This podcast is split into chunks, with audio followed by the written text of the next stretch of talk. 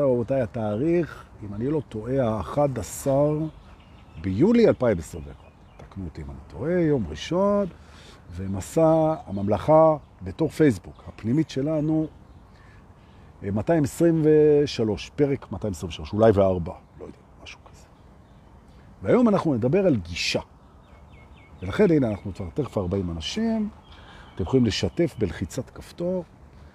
ולהביא את מי שאתם רוצים פנימה לתוך השידור, מאוד נחמד. ברוכים הבאים, חברי סודות האמת הנצחית של הטרנס. לא משנה אם אתם שומעים את זה כרגע בלייב, שזה הכי כיף בגלל האנרגיה, או שאתם שומעים את זה אחר כך בהקלטה או בספוטיפיי. שלום לכולכם, תנשמו עמוק, תעלו על המרכבה שלנו הנהדרת, ואנחנו נוסעים לבית הגישה, כן? הידועה בשמה האנגלו-סקסי, The Attitude, The House of Attitude. אוקיי? הגישה, הגישה. או אם תרצו, יותר מתאים לנו, כן? ה-approach, גישה בקטע של איך ניגשים לזה קצת יותר בפיזי, כאילו מבחינת הנגישות, כאילו. זה איפשהו הבית הזה יושב בין ה-approach לבין ה-attitude, משהו כזה. The attitude of approach or the approach to your attitude. עכשיו, טוב, סתם אני הורג זמן, שאנשים עוד הספיקו להצטרף. אז הנה, הרגתי את הזמן, ועכשיו, לפני שהזמן יהרוג גם אותי, אז בואו נתחיל. ברוכים הבאים לשיעור הבוקר של יום ראשון בנושא הגישה שלנו. הנה, אני מחכה, תעלו, תעלו, בסדר. הנה חן, חזרת מפריז, הסדנה הבאה עם רועי רוזן תהיה אצלך. ממש. נשבענו זה לזו.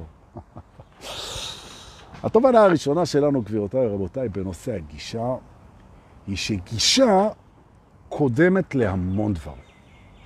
בעצם אנחנו מדברים על משהו שהוא בהתחלה, הוא בבסיס, הוא קרוב לשורש, הוא מאוד מאוד משמעותי לגבי כל ההתנהלות שלנו פה בממד, הגישה שלנו, גישה.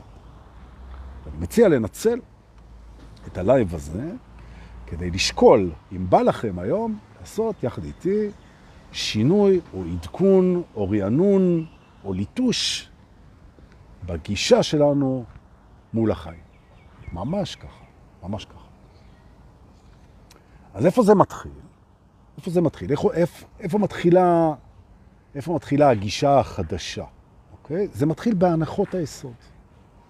כי המחשבות שלנו והשכל שלנו, ה mind, הוא עובד על פי הנחות, שהוא השתית במהלך השנים, הוא מתייחס אליהם כאל אמת, הוא מניח, הוא מניח שמחר תזרח השמש, הוא מניח שהוא יודע מי אנחנו, הוא מניח שמי שמרים את הכל הוא עצבני, הוא מניח כל מיני הנחות, והוא סוגר את זה, וזה נוח לו עם ההנחות האלה.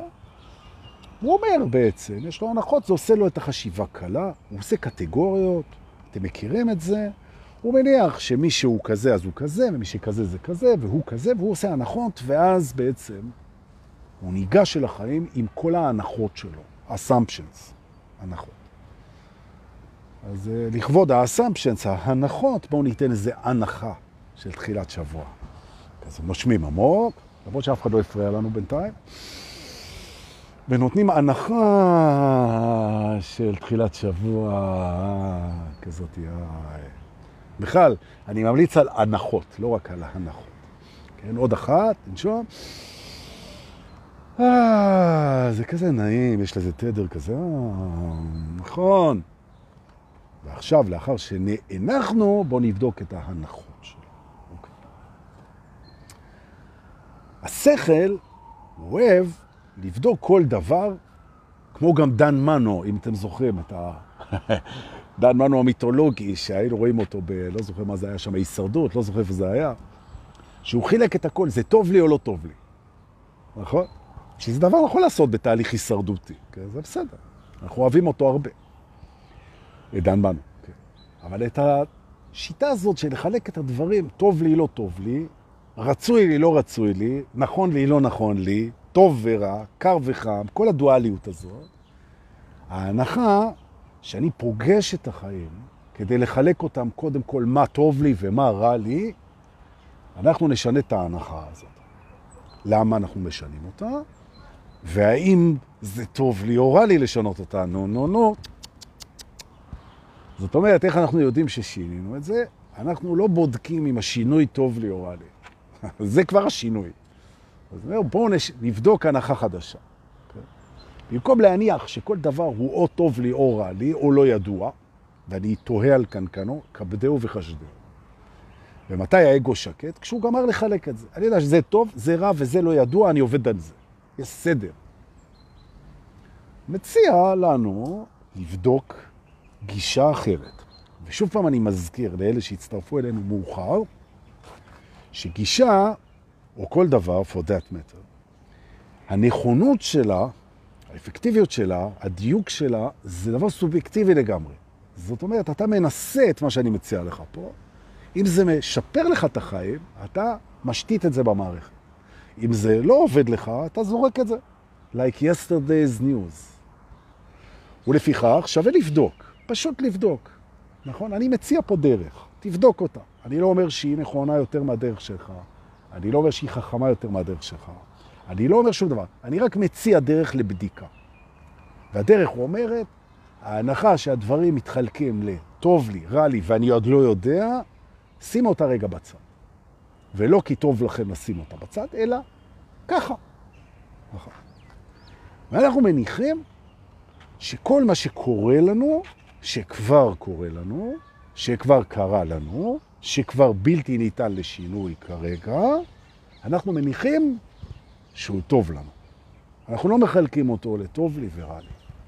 זאת אומרת, אם אני יוצא בבוקר ורואה שגררו לי את האוטו, או שגנבו לי את האוטו, או שהכלב שלי הלך לאיבוד, או שהבית שלי עלה בלהבות בלילה. וזה כבר קרה, אז אין פה שאלה, זה טוב לי. עכשיו, זו, זו גישה, זה לא שזה טוב לי או לא טוב לי, זו גישה. אני רוצה לדבר על הגישה הזו. זה טוב לי. עכשיו, הוא אומר, רגע אחד, הוא אומר, מה טוב בזה? או, זו השאלה שמאפיינת את הגישה החדשה. לא אם זה טוב או רע, אלא מה טוב בזה. ברגע שהראש מקבל את זה שהשאלה הפרלימינרית, המוקדמת, היא למה זה טוב לי בהנחה שזה טוב לי, ואף אחד לא בודק את ההנחה הזאת, זה ההנחה, לא בודקים את ההנחה, מניחים אותה. ההנחה לא נבדקת, ההנחה מונחת. אני מניח שזה טוב לי, ומעניין אותי למה. ואז הכלים שעומדים לרשותי, שזה דמיון ושכל וזיכרון ו- וכל הכלים שעומדים לרשותי, כולל הומור, כולל יצירתיות, הם עושים יד אחת כדי לגבש את התשובה, שזה כמו אולימפיאדה, את התשובה, שתזכה במקום הכי גבוה ללמה זה טוב לי. בעצם, הגישה לחיים הופכת בעצם להיות גישה אולימפית. מה זאת אומרת? אני מתחרה עם עצמי על הסיפור, סיפור, שהופך את מה שפגשתי בחיים שלי להכי טוב שאני מסוגל. זאת אומרת, אם באתי בלילה מהמסיבה וראיתי שהבית נשרף או נפרץ וגנבו, אז אומר, ההנחה הישנה אומרת, זה רע לי, בוא נמזער נזקים. לא מעניין אותי יותר. אני, זה לא עובד לי. אני אומר, זה טוב לי, בוא נבדוק למה. סיפור ראשון, תהיה פה התחדשות. סיפור שני, שני, אני אגלה שאני יכול להיות מאושר בלי כל הדברים שגנבו לי. שאני לא באחיזה. סיפור שלישי זה שהצלחתי לשנות את הגישה. וכדי לדעת ששינית את הגישה, זה בדק את זה, ופתאום אני בא ואני רואה שגנררו לי את האוטו, ואני מחפש למה זה טוב. זה טוב כי אני מחפש למה זה טוב, ולא כי אני קובע שזה רע, היה שווה שיגנבו את האוטו, אוקיי? ואני מריץ אולימפיאדה, ואני מספר עוד סיפור, ועוד סיפור, ועוד הסבר, ועוד הסבר, עד שאני אומר, וואלה, יש לנו זוכה במדליית זהב. הנה הסיבה שבחרתי, זו הגישה, בחרתי, שתסביר למה קרה מה שקרה. עכשיו, דיברתי לאחרונה עם איזה מישהי, שהיא נתקלת, כמו הרבה אנשים, בתוך זוגיות. נתקלת במערכות ההגנה הרגשיות של הבית זוג שלו. ואתם כמעט כולכם, וגם אני, פוגשים את זה. אנחנו פוגשים באינטראקציה עם מערכות היחסים שלנו, גם עם עצמנו, את מערכות ההגנה שלנו. עכשיו תראו, מערכות ההגנה שלנו הן מעולות, הן מגינות עלינו. השאלה זה ממה ומתי עדכנו אותם בפעם האחרונה. טבען של מערכות הגנה שמיוצרות על ידי ה mind ועל ידי האגו, לא להתעדכן כל כך. עודף הגנה, אומר הפולני המצוי, אחרי שגרמניה פלשה לפולין, ככה, אז הפולנים אומרים, אין דבר כזה יותר מדי הגנה. ואתם תראו אצל התפיסה הפולנית, כל הגנה זה טוב, עוד הגנה, עוד הגנה, עוד פנסיה, עוד חיסכון, עוד גדר בבית, עוד מערכת CCV כזה, של טלוויזיה במעגל סגור, עוד שני שאומרים, עוד איזה רוטוויילר קטן, עוד איזה משהו, וגם להימנע, ולא להיות בבית, ועדיף מתחת לאדמה ובחוץ לארץ. עם הרבה פרנקים שוויצרים בבנק יושבים. שאתה בחליפה כזאת שמונעת ממך בקטריות, ואתה נושם בזהירות, ולא מעצבן את השכנים, ואתה חמוש. משהו כזה. או במילים אחרות, רובנו נמצאים במצב של over protection. או במילים אחרות, אנחנו מוגנים יתר, ויש לזה, גבירותיי ורבותיי, עלות מאוד כבדה, כי אנחנו מחזיקים ומתחזיקים מערכות הגנה שמגינות על פציעות ופגיעות שהיו בנו כשהיינו קטנים. האגו מאוד אוהב את זה, זה בנוי על התנגדויות ועל זיכרון ועל עבר והכל, וזה נותן לו נוכחות באשליה. הוא לא נחפז להעיף את המערכות האלה. ואז אנחנו נכנסים מערכות יחסים, קצת יותר בוגרות, ופתאום אנחנו רואים שהבני זוג שלנו, או אנחנו, מגיבים בצורה שהיא לא כל כך מתאימה לסיטואציה. אנחנו נסוגים, אנחנו בורחים, נכבים, אנחנו נבלים, אנחנו מגיבים מתוך מערכת הגנה שמגינה על איזה כאב של פעם, וזה משתלט עלינו. וכשאנחנו מתקרבים לבן זוג שלנו, ועוטפים אותו בחום ואהבה לבת זוג שלנו, ואנחנו פתאום נורא אוהבים ונורא טובים, פתאום אנחנו מקבלים איזה גל כזה של התעלמות, או של קור, או של בריחה, או איזה דחיפה, או איזה שהיא... משהו, איזה... וכאילו זה לא מגיע לנו, וכאילו מה, מה קורה? זה מאוד קשה, וצריכים לנתח את הבית זוג, למה הוא עושה את זה, והוא לא נוח לו, והוא לא תמיד, וזה הכל לוחץ על הנקודה, על הנקודה, והנקודה היא נקודה כואבת בפנים. וכשמתחילים להסתובב במשך שנים סביב הדברים האלה, אז אנחנו מגלים, בתור קהילה מדריכה ומטפלת, שיש קשר בין הבחירות שלנו בבני זוג לבין הנקודות שצריכות ומבקשות ריפוי בתוכנו. זאת אומרת, הבחירה שלנו באותו, באותה מערכת יחסים היא קשורה לתהליך הריפוי, זאת אומרת, זה לאט לאט צף כדי לקבל ריפוי, ומערכת ההגנה היא מגינה על זה בו זמנית. זה תהליך של ציפה של כאב שמבקש ריפוי והמחשה של מערכת ההגנה הישנה, וכל זה במפגש האינטראקטיבי עם הבן אדם. זה יוצר המון בעיות בקשרים, עם אנשים ועם עצמנו. וזה מאוד קשור לגישה. והגישה שאני מציע פה היום היא גישה שמאפשרת ריפוי טוב מאוד לדבר הזה. אז הסקיטו ושימו. מערכות ההגנה שאנחנו פוגשים, שהרבה פעמים הן אגרסיביות, או מנתקות, או מרחיקות, או מתעלמות, או מקטינות, שזה מערכות הגנה, מתעלמות, הן טובות, נקודה, לפי הגישה החדשה. עכשיו בואו נספר למה זה טוב. ואז אנחנו מיד נגלה שלמה חשבנו שזה לא טוב? כי זה לא מה שרצינו. נכון. אתה לא רוצה לחבק את הבת זוג שלך ושתרחיק אותך. אתה לא רוצה להתקשר והכל ולשמוע אה, כתף קרה. לא.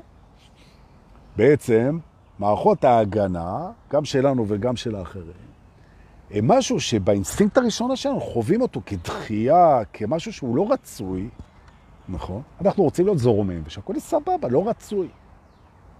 והאגו, ופה התובנה המרכזית של מה שאני אומר עד עכשיו, הוא מפרש את מה שלא רצוי לו כדבר לא טוב. אני לא רוצה להתקל בזה, ולכן זה לא טוב. ואם זה לא טוב, אז אני מתנגד לזה. עכשיו, כשאנחנו משנים גישה, אנחנו מרפאים גם את הדבר הזה. זה שזה לא רצוי לך, ברמה המודעת, א', זה לא אומר שזה לא רצוי לך באמת, כי לא כל מה שרצוי לך אתה יודע, תצנוע. שתיים, זה כבר קרה, אז אם זה קרה זה כבר רצוי לך, לפי הגישה. למה? כי זה טוב, אבל אתה לא יודע למה זה טוב, כי זה לא רצוי לך. או, עכשיו אתה פותח את האולימפיאדה. נכון. אז חשבת שזה לא רצוי לך, תחשוב אחרת. זה כן רצוי לך.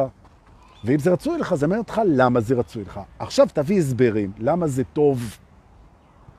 וכשאתה תחפש למה זה טוב, אתה תגלה נס. והנה הנס של יום ראשון. כשאנחנו מחפשים למה זה טוב, אנחנו מוצאים. לעומת זאת, כשאנחנו מחפשים למה זה רע, אנחנו גם מוצאים. אז אם אתה תמצא בכל מקרה, אז מה אתה מעדיף לחפש? תחפש למה זה טוב. נכון.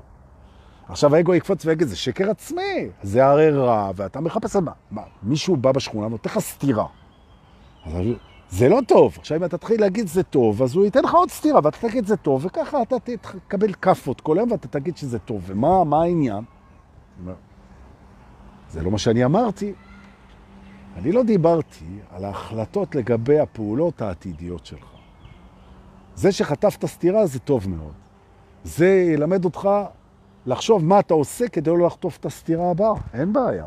ודווקא אתה תתייחס לסתירה הזאת כאל wake-up slap, ובפעם הבאה שהוא יבוא לזה, הוא ימצא מישהו שכבר יודע להתגונן, כי נרשמת ללימודי קראטה. מה זה משנה?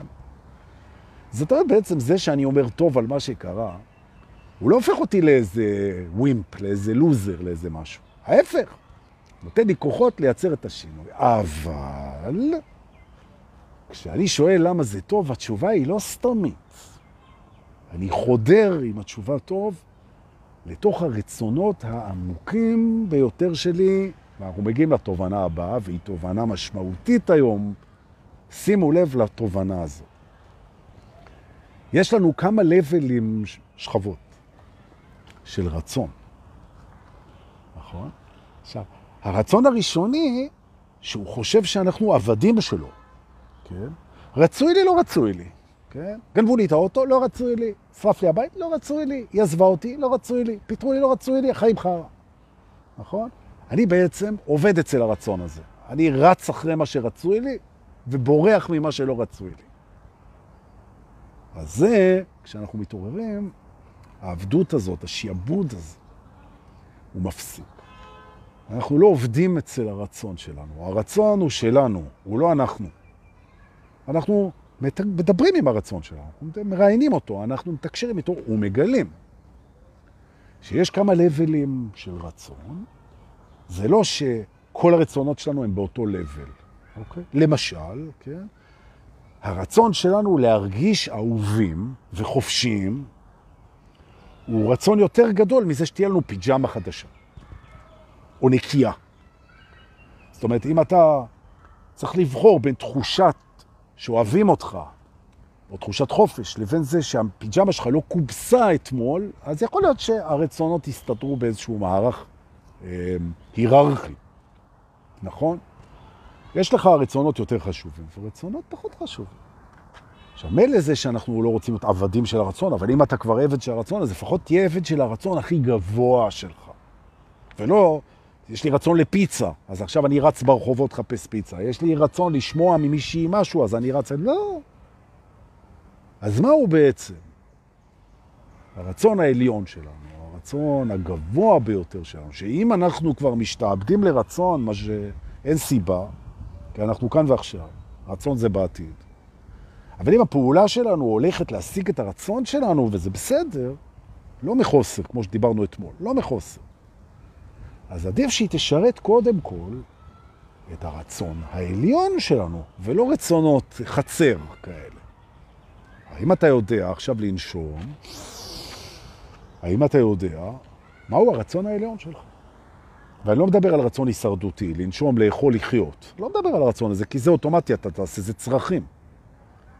אז אם אנחנו בפירמידת הצרכים של מסלו, אז אנחנו מבינים שהדבר שאנחנו הכי רוצים זה לנשום. בסדר, אבל אני לא מדבר ברמה הזו. לא ברמת הצורך, אלא ברמת הרצון באמת. ואתה מגלה שהרצון הכי גבוה שלך זה להיות בעמדת בחירה. להיות הבוחר. כי אם אתה לא בוחר, אז זה לא אומר שאתה באמת רוצה את זה. אם אין בחירה, אז הרצון הוא לא רלוונטי. כדי שרצון יהיה לו תוקף, חייבת להיות אפשרות בחירה. עכשיו, אם קיבלת את ההנחה הזאת, וזו הנחה מקדמית נהדרת, זה אומר שהדבר שאני הכי רוצה תמיד, יותר מהכל, זה לבחור. נכון? ועכשיו הרצון יבוא לידי ביטוי, כי הוא יכול לבחור. אחרת אין בחירה. אז בואו נחזור עכשיו למערכות ההגנה. כשאנחנו מתרחקים, או מישהו מתרחק, מתקרר בתוך קשר, כי זה נהיה לו מסוכן מדי מבחינת הצלקות הרגשיות שלו.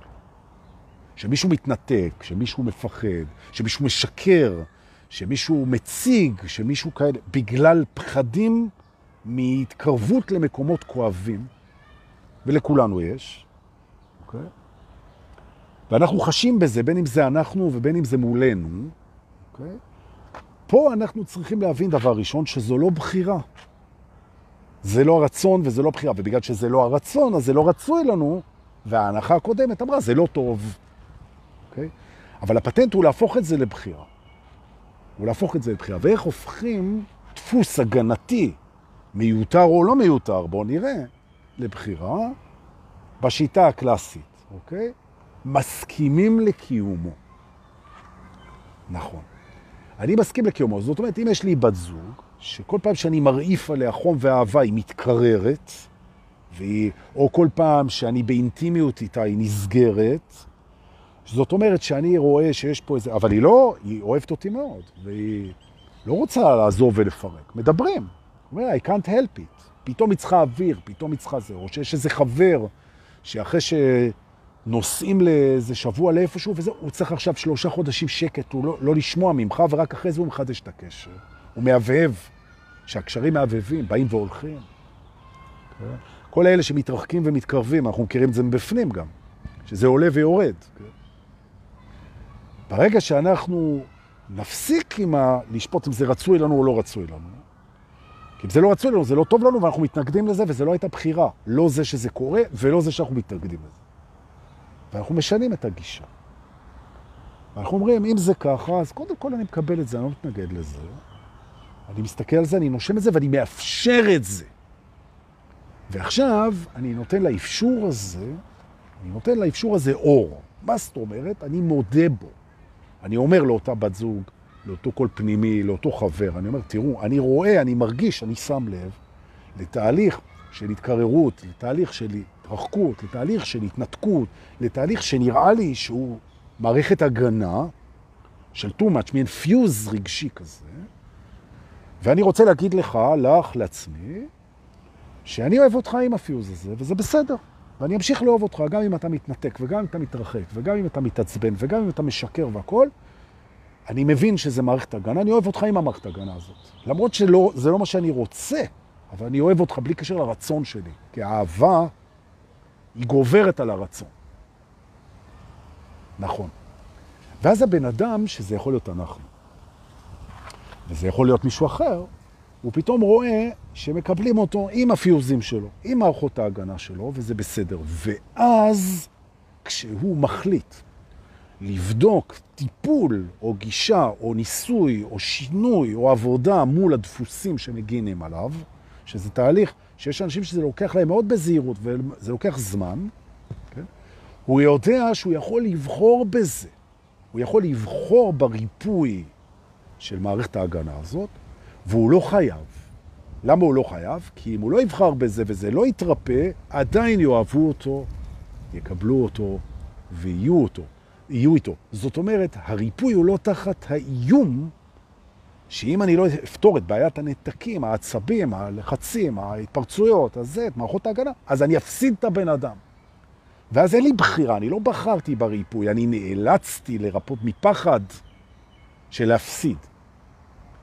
וזה לא רק שזה לא מרפא, זה מחמיר את המצב.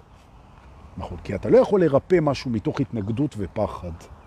את זה בעצמו אתה צריך לרפא, את ההתנגדות ואת הפחד שלך. נכון.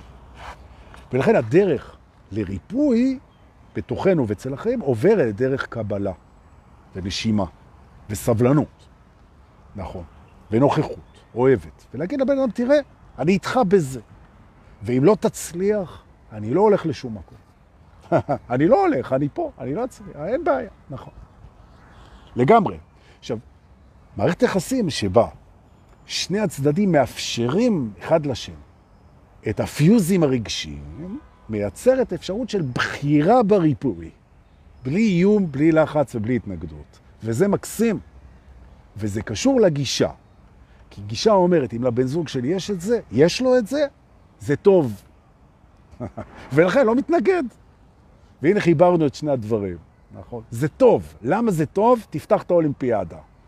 כי זה יראה לי, ולא, שאני יודע לאהוב באמת. כי זה יאתגר אותי עם זה שאני יכול לאהוב גם כשהדברים לא מתרחשים כמו שאני רוצה, שאני זה לא הרצון שלי.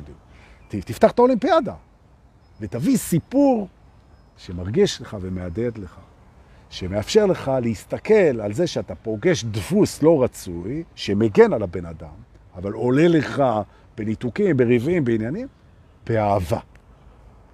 וזאת צמיחה מדהימה. עצם הצמיחה כבר האולימפיאדה היא שווה. נכון. או במילים אחרות, לפעמים התמודדות טובה עם קושי עדיפה על היעדרו. אני אגיד את זה עוד פעם. זה מהאולימפיאדה שלי. לפעמים להתגבר על קושי זה יותר כיף מאשר לא לפגוש אותו. נכון? הרבה פעמים. נכון. אז הנה אולימפיאדה. אתה אומר, למה פגשתי את זה? כי כשאני אתגבר על זה, אז, אז יהיה לי יותר כיף מאשר, נכון. נתקעתי במדבר עם האוטו, והצלחתי לחלץ את עצמי לבד, כן?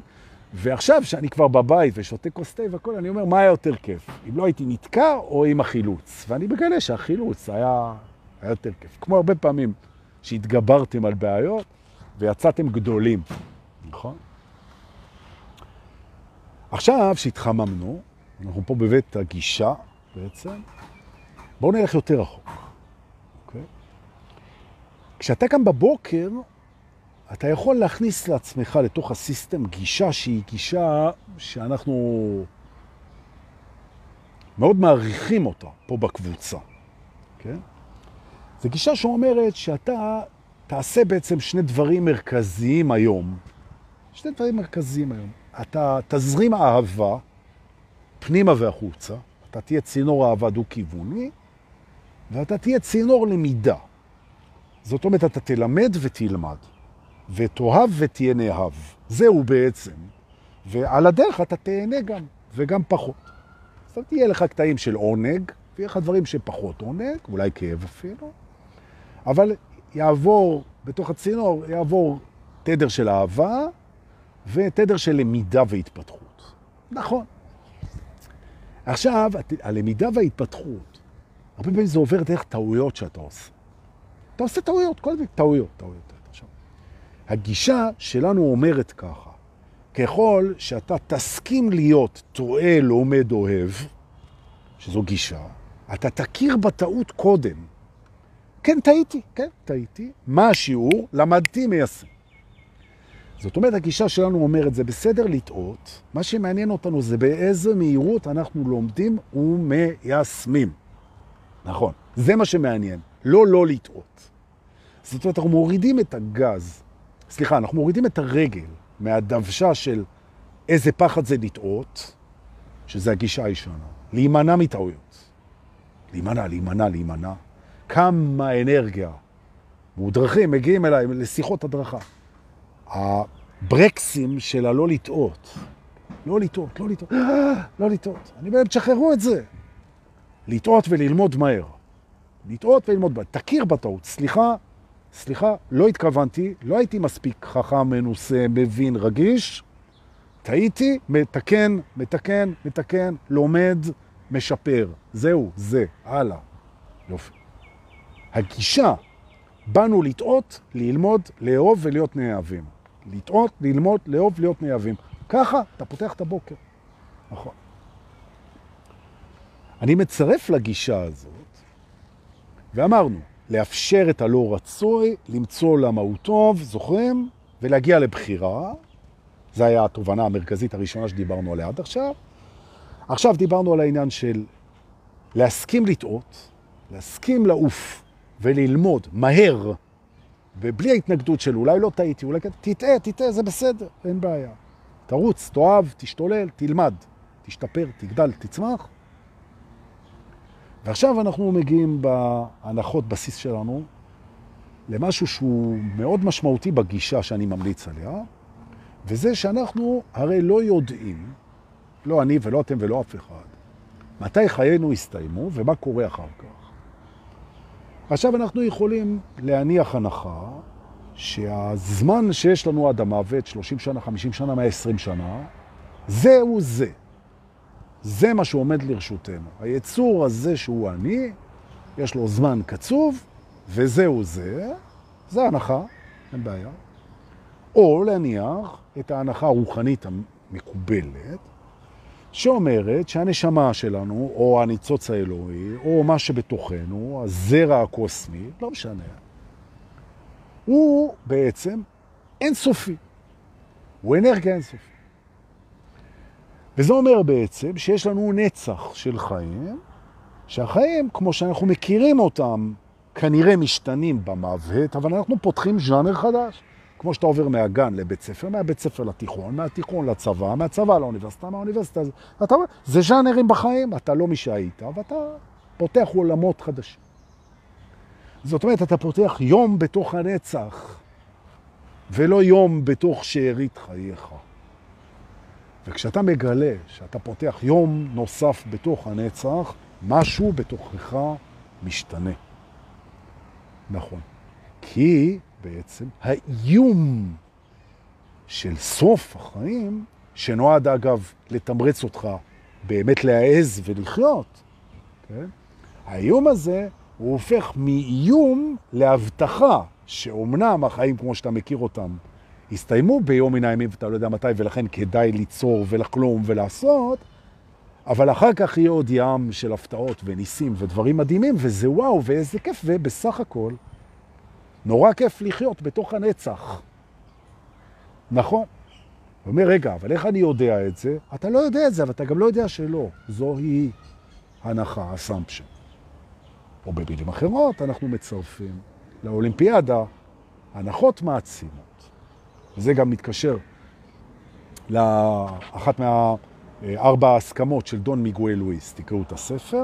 שלא להניח הנחות שלא עושות לנו טוב. וההנחה שאנחנו יצורי הנצח, היא לא מוכחת בשום צורה, היא גם לא אמורה להיות מוכחת, היא אמורה להיות מונחת, לא מוכחת, אוקיי? הנחה נועדה להיות מיטיבה איתנו, היא לא נועדה להיות נכונה. כי מה שהופך אותה לנכונה זה זה שהיא מיטיבה איתנו. זו גם הנחה. אני מניח שזו הנחה.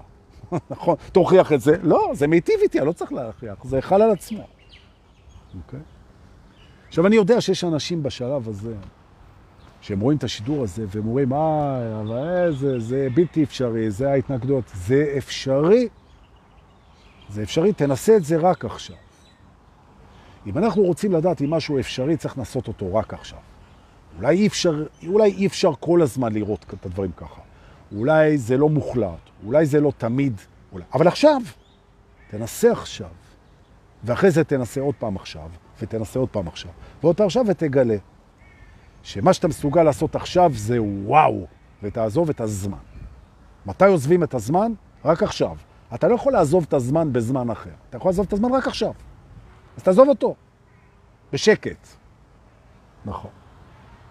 הלאה, אנחנו עם הגישה לחיים. מי הם האנשים שאני פוגש? זו גישה. האם זה אנשים שבאו לנצל אותי? האם זה אנשים אקראיים? האם זה סתמי? האם זה אויבים? האם זה כבדהו וחשדהו? או שזה חברים שעוד לא הכרתי, מלאכים בתחפושת, שליחים של עצמי אל עצמי, מורים רוחניים, אנשים שבאו להיות שחקנים בתוך הסרט שאני קבעתי לעצמי, האם זה ליהוק? שלי מתוך החוזה הקרמטי. מה קורה פה? מה זה אנשים? מה מתחבא בתוכם? האם אני מתחבא בתוכם? האם אלוהים מתחבא בתוכם? האם הכוונה הטובה מתחבא בתוכם? או שהם באו למטרות זדון איומות? מה, איך אתה מתייחס? ואתה הרי לא יודע. מהי ההנחה?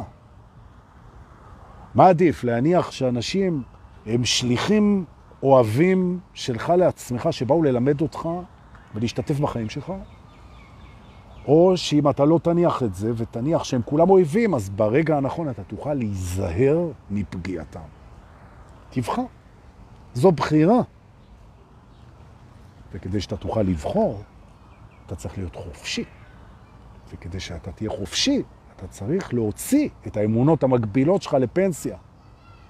למשל, האמונה המקבילה, האמונה המקבילה שאנשים הם מה שלא תגיד, זו אמונה מקבילה. אלא אם אנשים הם הכל. בדיוק כמונו. ואז זה לא מקביל. אז אם הם אנשים הם הכל, אז יש בהם גם אלמנט מסכם, אבל יש בהם הכל, כמו בך ובאלוהים ובכל דבר.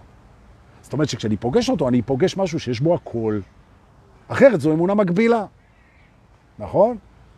ואז כשאתה מסתכל בראי, או אם אתה רוצה דווקא במראה, אז אתה רואה שם משהו שיש בו הכל. נכון. מה שמאפשר לך, אגב, לקבל את כל מה שאמרו עליך. כי כל מה שאמרו עליך יש בך. דברים טובים ודברים שאתה חשבת שהם לא טובים. אבל זה וקטוריאלי, כן? זה מנוגד. יש בך את הכל, גם הנגדה. זאת אומרת, רגע, אז מה אנחנו פה מבינים? שזה גישה של מישהו שקם בבוקר ופוגש אנשים בפוטנציאל אינסופי, שמשקפים אותי, פוטנציאל אינסופי. שאומר על החופש כי משחרר את האמונות המקבילות, ממש ככה. מוכן ללמוד בטעויות ולהגיב מהר, להודות ולהשתפר, בא לאהוב ולהיות נאהב, הלא רצוי לא מתורגם כרע, הפוך, מתורגם כטוב, ואולימפיאדת הדמיון טסה עליו, ומסבירה שיש לנו רצונות שהם רצונות על, כמו למשל להיות שלווים, להיות חופשיים ולהיות בוחרים, ואז אתה פתאום אתה מגלה שאתה רץ אחרי הרצונות שלך בלי שבחרת בכלל. נכון? כי לפני שיש לך בחירה, צריך להיות לך אפשרות בחירה, אחרת אין בחירה. ומה נותן לך אפשרות בחירה? חופש. ומה נותן לך חופש? שחרור אמונותיך המקבילות, נכון? ולהוריד את העבדות ואת הפחדים ואת ההאחזויות שליוו אותך עד היום. וממה בעצם פחדת? בואו נבדוק. מכאב, אנחנו לומדים פה איך להתמודד עם זה. מכאב רגשי, אנחנו לומדים איך להתמודד עם זה. מתחושות שאתה מפחד מהן, אנחנו לומדים איך להתמודד עם זה. מהמוות, שאין בו שום דבר רע ולא צריך להתמודד איתו. מהפרידה, שהיא לא אמיתית, כי מה שאמיתי נשאר, ומה שלא אמיתי אין בעיה להיפרד ממנו, נכון? ממה אתה כזה מפחד?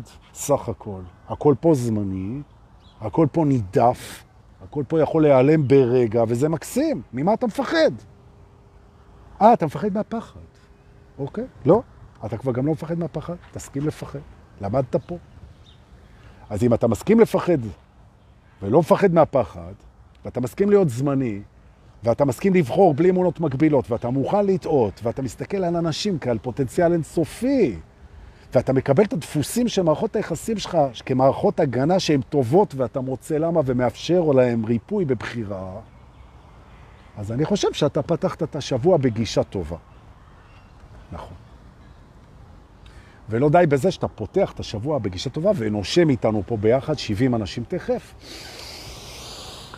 ומאמץ לפחות להיום את הגישה הזאת, ממש בסדר, שהכל פה בעצם לטובתך. הכל, הכל, הכל, גם מה שכואב וגם מה שקשה. הכל. למה? כי ככה בחרת לראות את זה. זה הכל. נכון. ותנסה את הגישה הזאת. וביום שלישי, בשבט, יום שלישי הקרוב, מחרתיים, משהו כזה, אם אני לא טועה, היום 11, 12, 13, ב-13 ליולי, ב-13 ליולי, במועדון השבט בשמונה בערב, יש, אה, איך לומר בעדינות, יש לכם אטרקציה נחמדה מאוד של עידו לזר, שהוא מורה מדהים, באמת מדהים, ויש לו טייק כל כך מרענן על מערכת יחסים עם אלוהים, שנמצא בתוכנו ואיתנו, ושווה לשמוע אותו. ממש, אני רוצה להגיד לכם, עידו זה באמת בן אדם ששווה להקשיב לו בכל כך הרבה רגישות ואינטליגנציה והומור. מתחיל בשמונה, ואחרי זה איתן פרחי, אני גם אבוא לשמוע, נכון? ואם יניב יביא ספרים, אני אחתום. פעם שעברה מכרנו ספרים גם בזה. לאלה ששואלים איזה ספרים, ספר שלנו, סודות האמת הנצחית, שיצא לפני שבועיים. אז אם יניב יבוא ויביא ספרים, אנחנו נמכור ואני אחתום לכל מי שרוצה. בכיף גדול. רוצה להגיד תודה לכל הנוגעים בדבר, שיודעים על מי אני מדבר, תודה לאלה ששולחים מתנות בביט ובפייבוקס ובזה, תודה למורה הרוחני, המסור. פתחנו שבוע נהדר, אנחנו נתראה ב live הבא, תודה שבאתם, ואם זה הזיז לכם, אז אני אשמח אם תשתפו את זה כמה שיותר, כך או אחרת. שבוע מקסים לכולם, נשיקות.